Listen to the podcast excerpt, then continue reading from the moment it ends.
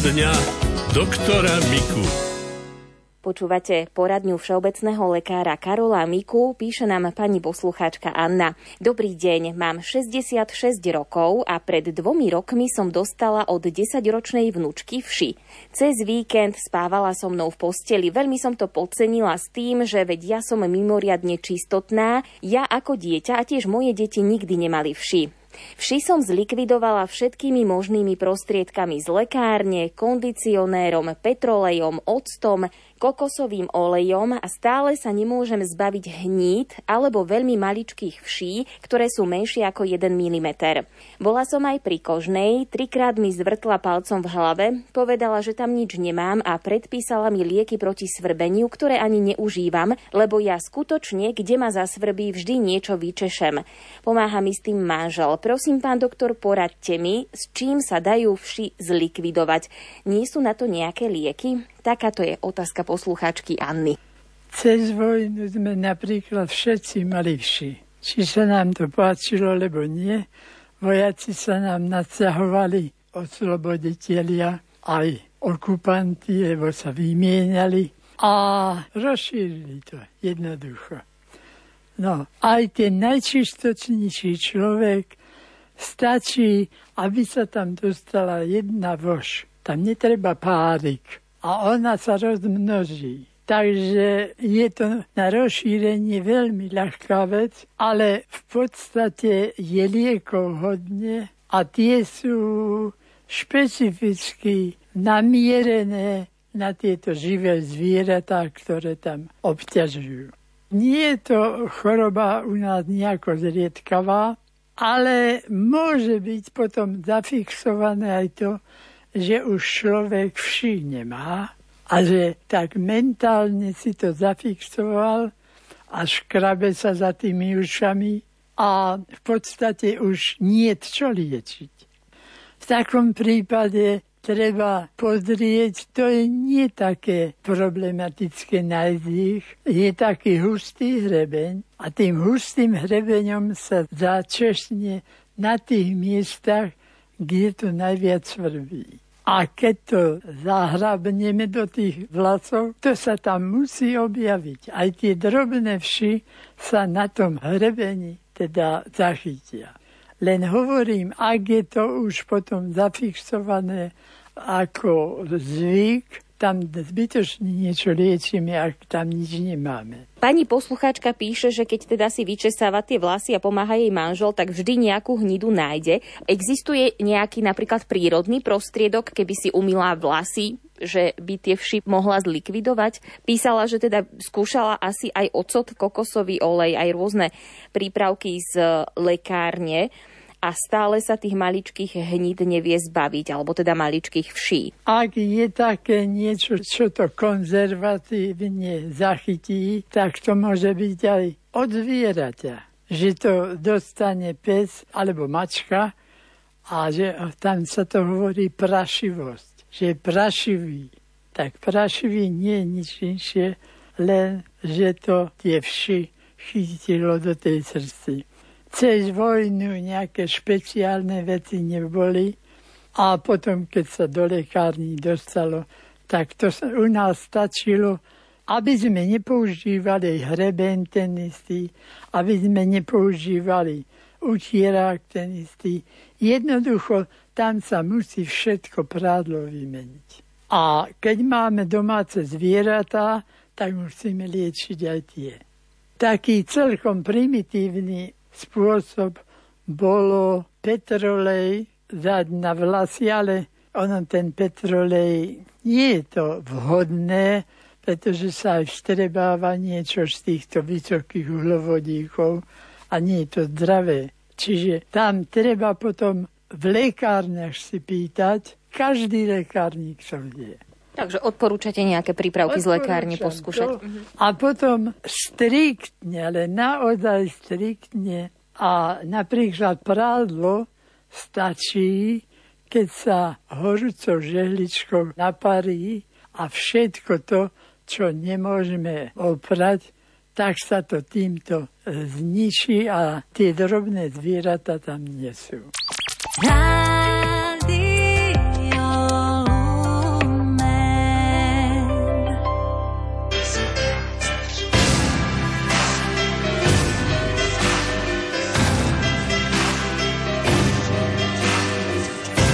například východ slunce a vítr ve větvích.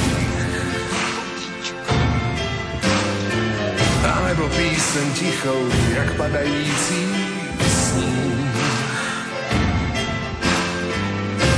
Tak to prý nelze koupit za žádný peníze, že zbývá spousta věcí. A ty koupit lze, jo, vždyť víš, štěstí je krásná věc. Vždyť víš, štěstí je krásná věc. Štěstí je tak krásná, přepichová věc, ale prachy si za něj nekoupíš. Jo,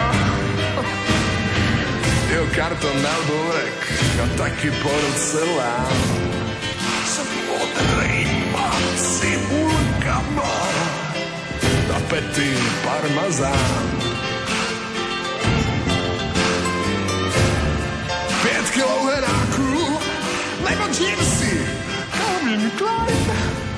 Tak možná, že to není štěstí, ale ale je to fajn, jo, vždyť víš, štěstí je krásná věc.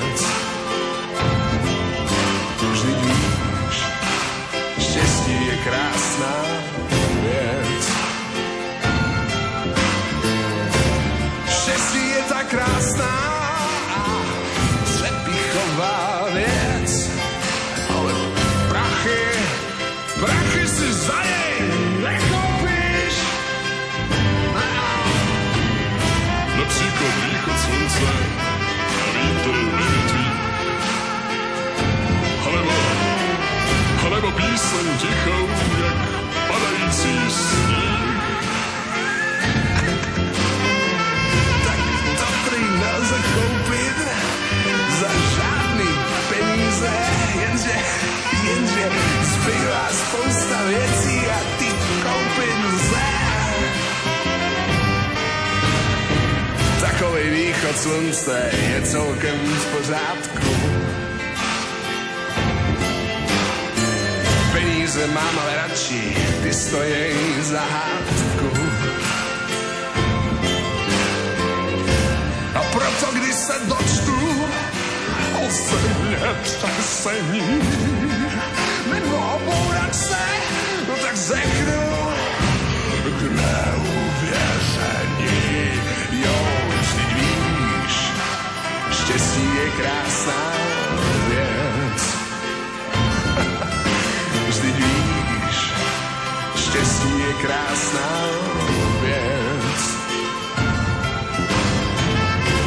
Štěstí je tak krásná, přepichová věc, jenže prachy si za něj nekoupíš.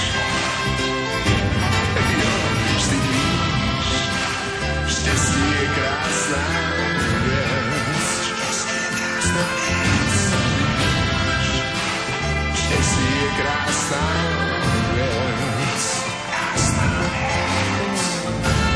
Štěstí je tak krásná, přepichová věc, ale prachy si za něj nekoupíš.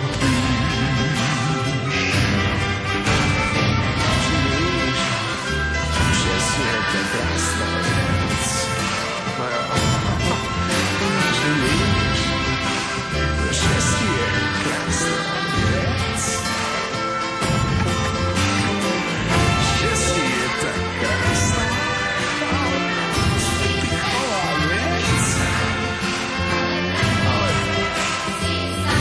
prachy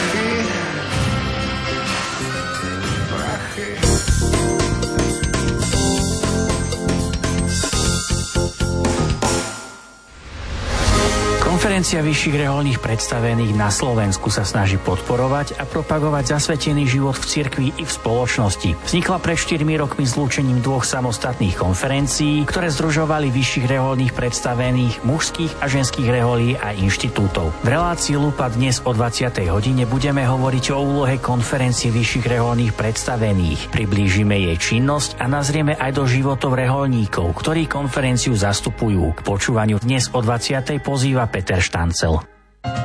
pätnásťpiesňový súťažný rebríček, za ktorý ste hlasovali, aktuálne zaostrí na tvorbu aktérov súčasnej slovenskej kresťanskej hudobnej scény. Album Dominiky Gurbaľovej Duša odľahčená nasíti novinky. Pozveme vás na koncerty a zaznie aj trefné minizamyslenie Jozefa Husovského. Viac sa dozviete vo štvrtok o dvadsiatej prvej v relácii Gospel Parade. Reportáže z pútnických miest, aktuálne podujatia, poslucháčska súťaž. Pútnický víkend. V nedeľu je v liturgickom kalendári sviatok Panny Márie Lúrdskej. V obci Liesek na Orave je štrnásť zastavení krížovej cesty umiestnených práve okolo kaplnky s týmto patrocíniom. Pôjdeme sa tam pozrieť v relácii Pútnický víkend. A pozývame aj vás už tento piatok o šestnásť tridsať s Ivom Novákom.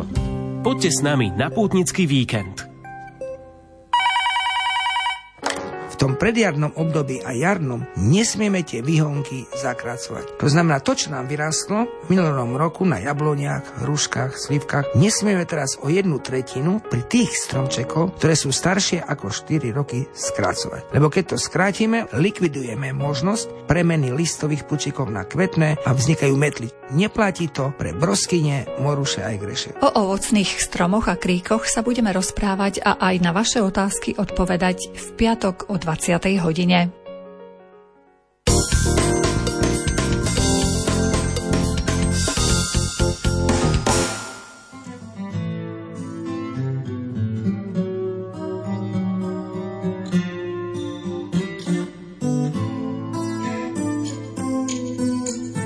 To bol zase nápad na strechu večer liest a vidieť, jak niečo z nás zapadá.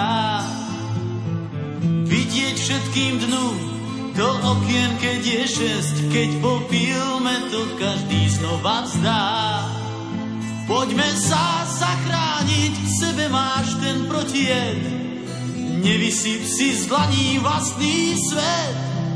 Poďme sa zachrániť, radšej nikdy, ak nie hneď, šťastie musíš krajšie vymyslieť.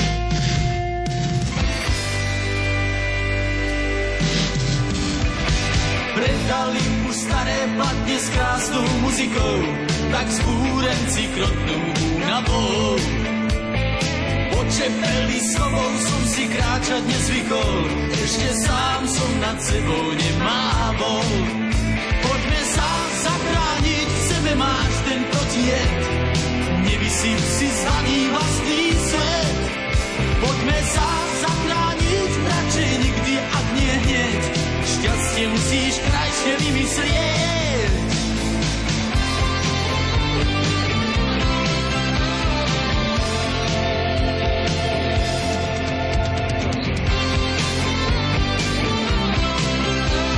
je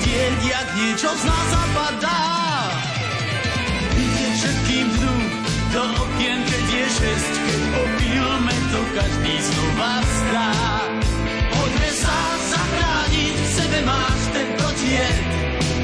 si psi zvaní vlastný svet. Pojďme sa zachránit, radšej nikdy a nie hneď. Šťastie musíš krajšie vymyslieť.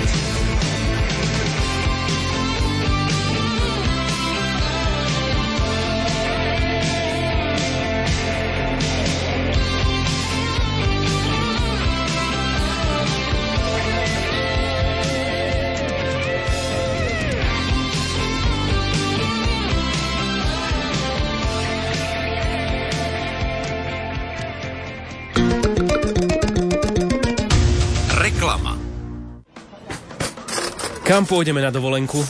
Čo tak na miesto, kde sa spájajú história a oddych? Zase hrada kúpalisko. Ale nie, na Maltu. Keby som chcel brigádu, tak leto strávim u suseda na dome. Ja myslím s rádiom Lumen a cestovnou kanceláriou Avema. Pôjdeme po stopách apoštola Pavla, uvidíme Tapinu, miesto, ktoré navštívili aj poslední traja svätí otcovia, a budeme aj pri mori. Pôjdu s nami aj sprievodcovia, otcovia Ján Sabol a Vojtech Nepšinský. A to všetko za výhodnú cenu od osemstoštyridsaťdeväť eur. V ponuke sú termíny od štrnásteho do dvadsiateho prvého mája a od dvadsiateho prvého do dvadsiateho ôsmeho mája. Tak už rýchlo rezervuj. Informácie sú na webe lumen bodka es ká, prípadne na telefónnom čísle cestovnej kancelárie nula deväť nula tri, tri päť šesť, päť tri tri. Reklama.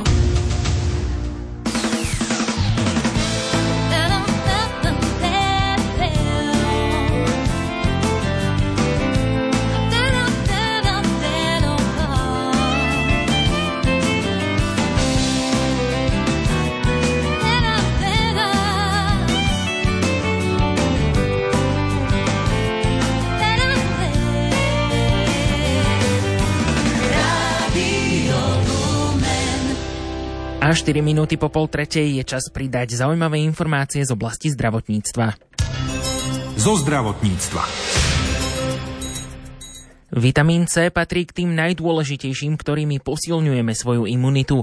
Aj ďalšie vitamíny a látky nám môžu pomôcť neochorieť v tomto období. S farmaceutkou Katarínou Hesek sa o nich porozprával redaktor Martin Petráš. Je v tomto období, keď možno konzumujeme menej rýb, potrebné používať aj nejaké nenasýtené masné kyseliny, možno pre protekciu našich ciev a možno aj preto, aby sme neochoreli. Tak nenasýtené masné kyseliny sú takisto veľmi dôležité, hlavne teda omega tri. Čistia nám cievny systém, to znamená znižujú hladinu cholesterolu, zlepšujú činnosť srdca a mimo iné pôsobia napríklad aj na lepšie pamäťové funkcie, čiže zlepšujú nám pamäť. A takisto, keď máme suchú pokožku, tak vlastne exematici by mali tiež používať omega tri mastné kyseliny. Pozerám sa na pultík, ktorý je za vami, a vidím tam ešte vitamín E a vitamín A. Je potrebné ich suplementovať, teda doplňať tieto vitamíny, a aká je úloha? Pôsobia ako antioxidanty. Klasická odporúčaná denná dávka u vitamínu E je to dvesto mikrogramov. Vitamín A sú najbežnejšie väčšinou teda produkty s obsahom šesťtisíc medzinárodných jednotiek. Pani doktorka, existujú ešte nejaké ďalšie látky, ktoré môžu v zimnom období našim poslucháčom pomôcť? Čítal som niekde o produktoch na báze hlivy ústricovej. Prípravky z hlivy ústricovej sú takisto veľmi prospešné na zvýšenie imunitných reakcií a na to teda, aby sme neochorli v tomto zimnom období. Na trhu sú rôzne prípravky, či už z čistej hlivy ústricovej, alebo hliva ústricová s laktobacilmi alebo s rakitníkovým olejom. V konečnom dôsledku sú všetky dobré, treba ich ale teda pravidelne užívať, odporúča sa minimálne tri mesiace. Pokiaľ sa naši poslucháči rozhodnú neužívať tabletky, ale radšej by si pomohli fitoterapiou, ktoré sú také typické zimné zmesi alebo zimné čaje, ktoré, pani doktorka, odporúčate v zimnom období teda piť? Čo sa týka imunitných reakcií, tak je veľmi dobrá bylinka echinacea, ktorá zvyšuje imunitné schopnosti naše. Potom sú rôzne zmesi, ktoré sú napríklad na prechladnutie, môžu sa používať aj preventívne, alebo napríklad šípka, ktorá nám dodáva vitamín C. Takisto je dobré piť napríklad lipu, ktorá má v zime dobré účinky na organizmus. Je, pani doktorka, ešte niečo, čo sme nepovedali a chceli by sme povedať a dodať na záver, akým spôsobom teda prežiť zimu v zdraví? Prevencia je veľmi dôležitá. Existuje ešte prípravok, ktorý je na základe cesnaku. To je možno pre tých, ktorí intolerujú aj samotný cesnak, ktorý obsahuje, pokiaľ viem, práve alicín, čo je antibiotikum. No, hlavne obsahuje alicín v stabilizovanej forme, to znamená, že nemusíte zjesť kilá cesnaku a potom vlastne mať z toho nežiaduce účinky. Tu na vám stačí jedna, dve, poprípade tri, záleží v akom teda ste v stave imunitného systému. Tak stačí vlastne užiť len určitý počet tabletiek a vlastne nemá to žiadne nejaké nežiaduce účinky. Predposledný autobus zas odvezie ma nikam.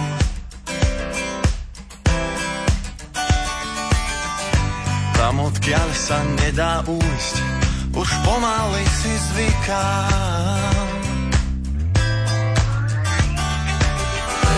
Kým som, kým som, či slnko a či dážď, kým som, hľadám, stále túžim nájsť. Kým som, skúšam, otázku si klásť, ešte aspoň raz. Posledný autobus dnes odvezie ma niekam. Tam, kde z mínusu je plus, tam, kde pramení rieka.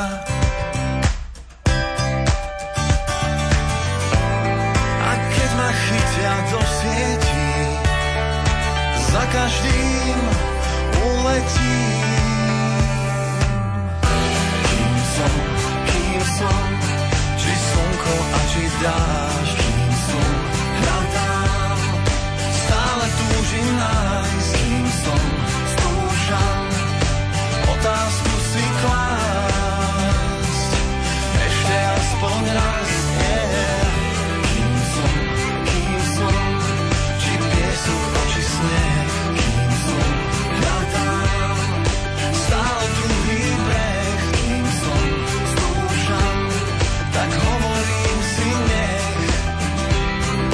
Bežím svoj lech. Je nebezpečné v nekonečne chytať druhý dých.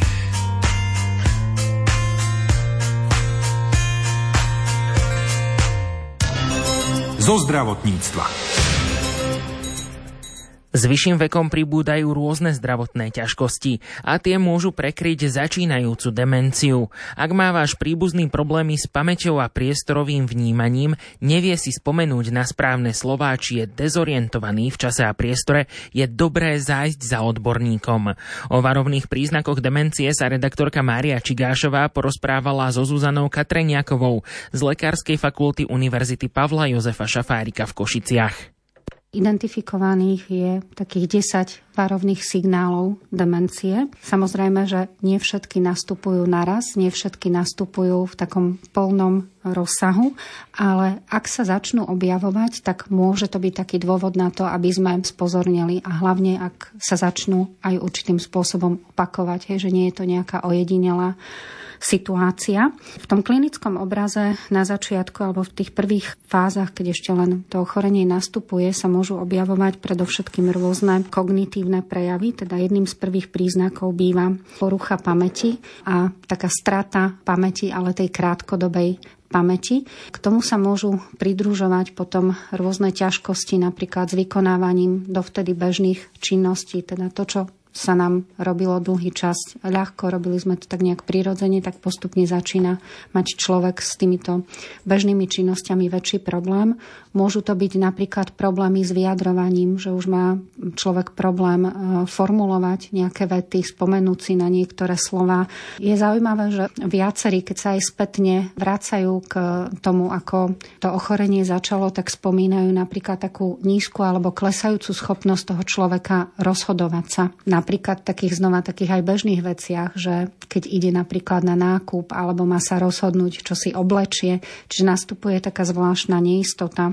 Možno niektorí majú skúsenosť s tým, že postupne sa môže potom pridružiť ako taký varovný signál. Napríklad to, že niekto začne ukladať predmety na nesprávne miesto. Povedzme, mobil odloží do chladničky. Takisto také sťahovanie sa človeka napríklad z takého aktívneho života, že postupne začne byť taký menej aktívny aj v takých bežných pracovných, spoločenských aktivitách. V súvislosti aj s tým rozhodovaním môže to byť aj problém alebo ťažkosti s riešením niektorých úradných záležitostí. A môže sa k tomu potom pridať taká väčšia dezorientácia v čase, v priestore. Problém rozumieť napríklad niektorým takým vizuálnym informáciám alebo priestorovým informáciám a takisto sa môžu objaviť aj také zmeny nálady a správania.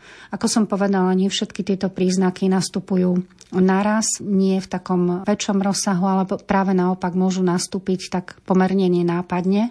Preto je dobré, ak človek alebo niekto z jeho blízkych nejaké takéto zmeny pozoruje istý čas, je naozaj dobré a vhodné napríklad už aj v rámci takej základnej preventívnej prehliadky možno konzultovať tú situáciu so svojím všeobecným lekárom a možno podstúpiť nejaké také úplne základné screeningové vyšetrenie, ktoré buď teda môže potvrdiť, že zatiaľ je všetko v poriadku, alebo naopak môže odhaliť, že áno, môže tam už byť nejaký začínajúci problém. A vieme určiť, že čo je treba súčasťou starnutia, aké príznaky a ktoré sú tie, ktoré môžu naznačovať demenciu. Dá sa to nejako odlišiť? Či pre istotu prejsť tým screeningom a lekár to najskôr odhalí? Je to takto asi vhodnejšie. Hlavne tam ide možno o tie vekové súvislosti, hej, že tie prírodzené procesy starnutia nám nastupujú zvyčajne neskôr. Čiže je iné, ak nám nastúpi napríklad u človeka taká starecká demencia, ktorá povedzme sa objaví okolo toho osemdesiateho deväťdesiateho roku života a je iné, ak sa takéto varovné signály u človeka začnú objavovať napríklad okolo takého päťdesiateho roku života, šesťdesiateho roku života. Takže toto je možno jeden z takých ako ukazovateľov, že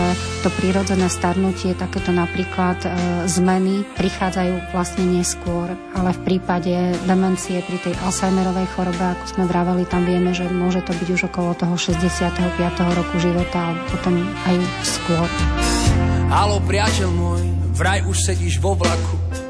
Jo, jedu za tebou, stovky kiláků. Naši už chystajú obľúbené koláče. Tu vaši pohostinnosť znám ešte z totáče. Teším sa na teba, môžeme debatovať do rána. Nad ránem jen tak spívať nezávazne na, na, na mnoho priateľských slov. Jedu za tebou. Uži si cestu, jej krásu pokojne. Prý naši otcové byli spolu na vojne. Počul som, vraj sa smiali tak, že až plakali a všechny ženské, co s nimi byly, rozstály. Bylo jim dobře a taky kalili do rána. Nad ránom spievali nezáväzne na, na, na mnoho priateľských slov. Jedu za tebou. Dodnes sa diví celý svet, jak se dá rozejít bez krve. Naposled a poprvé, málo kto vrátil by to späť. Dneska sme každý vlastným pánem, za to díky, čus a amen.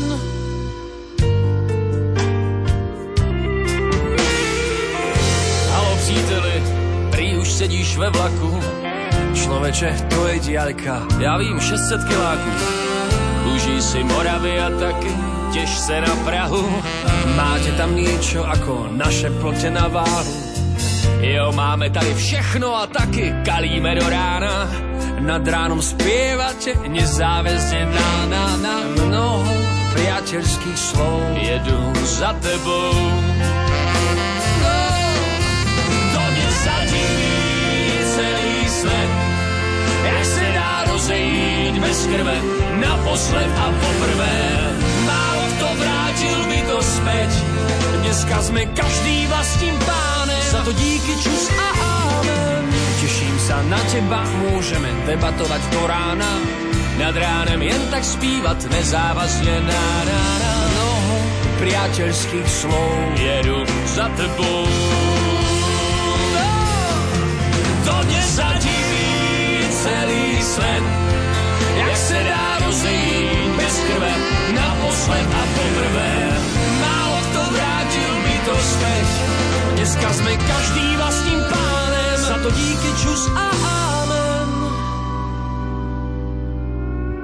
Teším sa na teba, môžeme debatovať do rána. Nad ránem jen tak spívať nezávazne na rána. Mnoho priateľských slov jedu za tebou.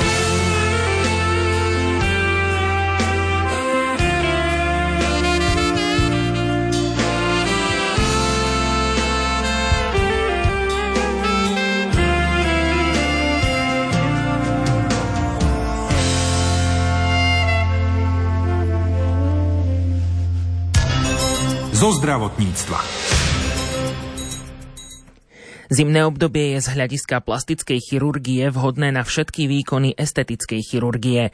Vonku je menej teplo a ani slnečné žiarenie nie je také intenzívne ako v lete a lekári tak vedia zabezpečiť ideálne podmienky na pooperačné hojenie.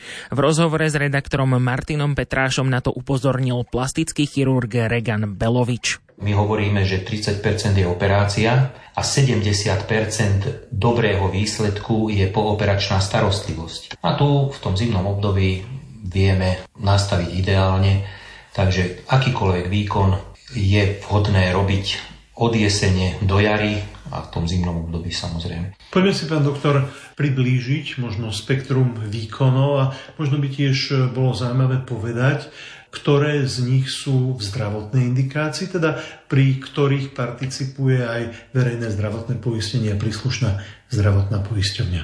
Možno takým jedným z prvých zákrokov by mohla byť blefaroplastika, o ktorej si niečo povieme. Aký je to zákrok?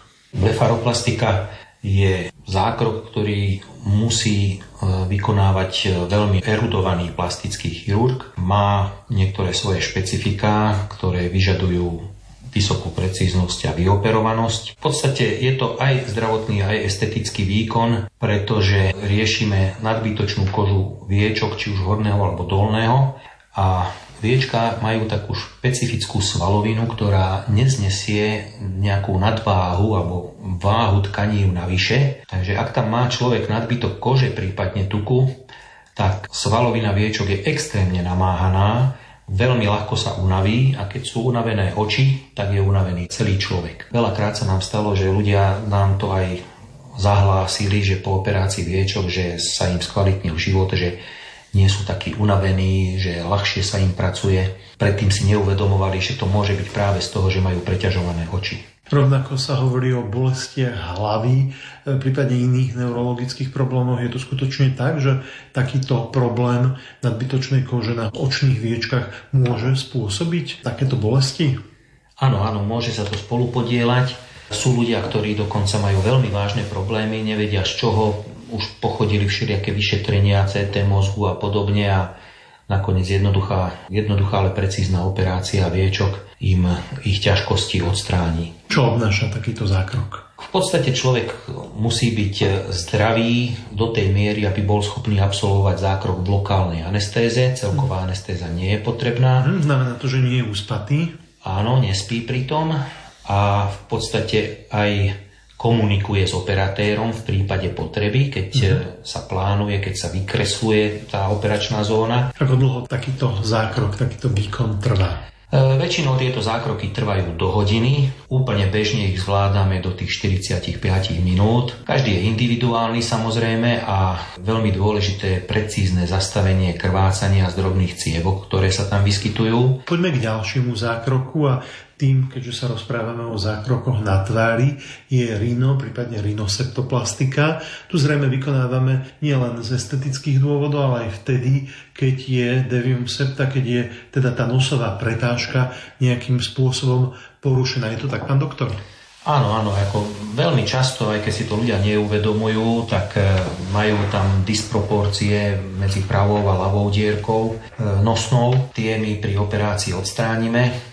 No a tu práve, to sme síce si nespomenuli, my sme hovorili o tom, že zimný čas je úplne ideálny na všetky operácie. Mm-hmm. A toto práve je operácia, ktorá niekedy nemusí byť úplne jednoduchá, lebo sme mali pacientov, ktorí v zimnom období trpia rôznymi virózami A stalo sa nám aj, že sme trikrát museli odložiť operáciu, lebo stále bola sliznica nejakým spôsobom postihnutá, sliznica vnútorného nosa. A aj keď ten pacient sa cítil fyzicky dobre, ale operácia nebola možná, tak sme museli počkať, až sa prelieči. Čo obnáša takáto operácia? Jej benefitom je teda spríchodnenie dýchania. Trvá takáto operácia hodiny, musí byť pri nej pacient uspaný alebo nie? Toto je veľmi individuálne, lebo máme nosy, ktoré niekto chce zväčšiť, niekto chce zmenšiť nos, niekto potrebuje riešiť aj tie dýchacie problémy a sú operácie nosa, ktoré sa vykonávajú v lokálnej anestéze, to je väčšina estetických operácií, veľmi dobre to pacienti zvládajú aj v lokálnej anestéze, ale niekedy máme indikácie aj na celkovú anestézu, kedy toho pacienta uspíme a tá operácia aj je potom dlhšia, pretože tam musíme aj hlbšie v nose niečo upraviť, opraviť. A ako som povedal, je to veľmi individuálne. Od jedného pacienta k druhému. Nie, u niektorých pacientov sa vyžadujú aj rentgenové snímky, aby sme vedeli posúdiť, že čo je potrebné tam urobiť, aby bol spokojný. Písal som jej listy do mora. Možno ich tam ryby otvoria, prečítajú si ten obsah, čo je dnu, a potom ho celý prehltnú. Písal som jej nežné hlúposti, more mi to hádam odpustí. Odniesli ich vlny, rozožrala soň. Tak som lásku z duše vyniesol. Písal som jej prstom do piesku. Balil som to vode do lesku. Odvial to však vietor, zmizlo mi to preč. Medzi nami dávno žiadna reč. Zodvihni tie listy z mora a nebudeš zo mňa chorá. V duši sa ti ozve rybí spev, na lásku sa zmení. Písal som jej listy doma, listy, ktoré v ohni nezhoria. Preniesli nás krásne ponad čas. Odnes si ich celé pamätáš. Modlil som sa ticho k sveturí, aby ma on zbavil smiešných chýb, aby si ma mala najradšej. Tá hra mala celkom iný dej. Zodvihni tie listy z mora a nebudeš zo mňa chorá. Sa ti ozve rybí spev, na lásku sa zmení hnev. Dávno také listy nepíšem. Zlámal som si krídla zhltol šém. Rybami sa krmím gurmánsky a milujem len tak, bez lásky.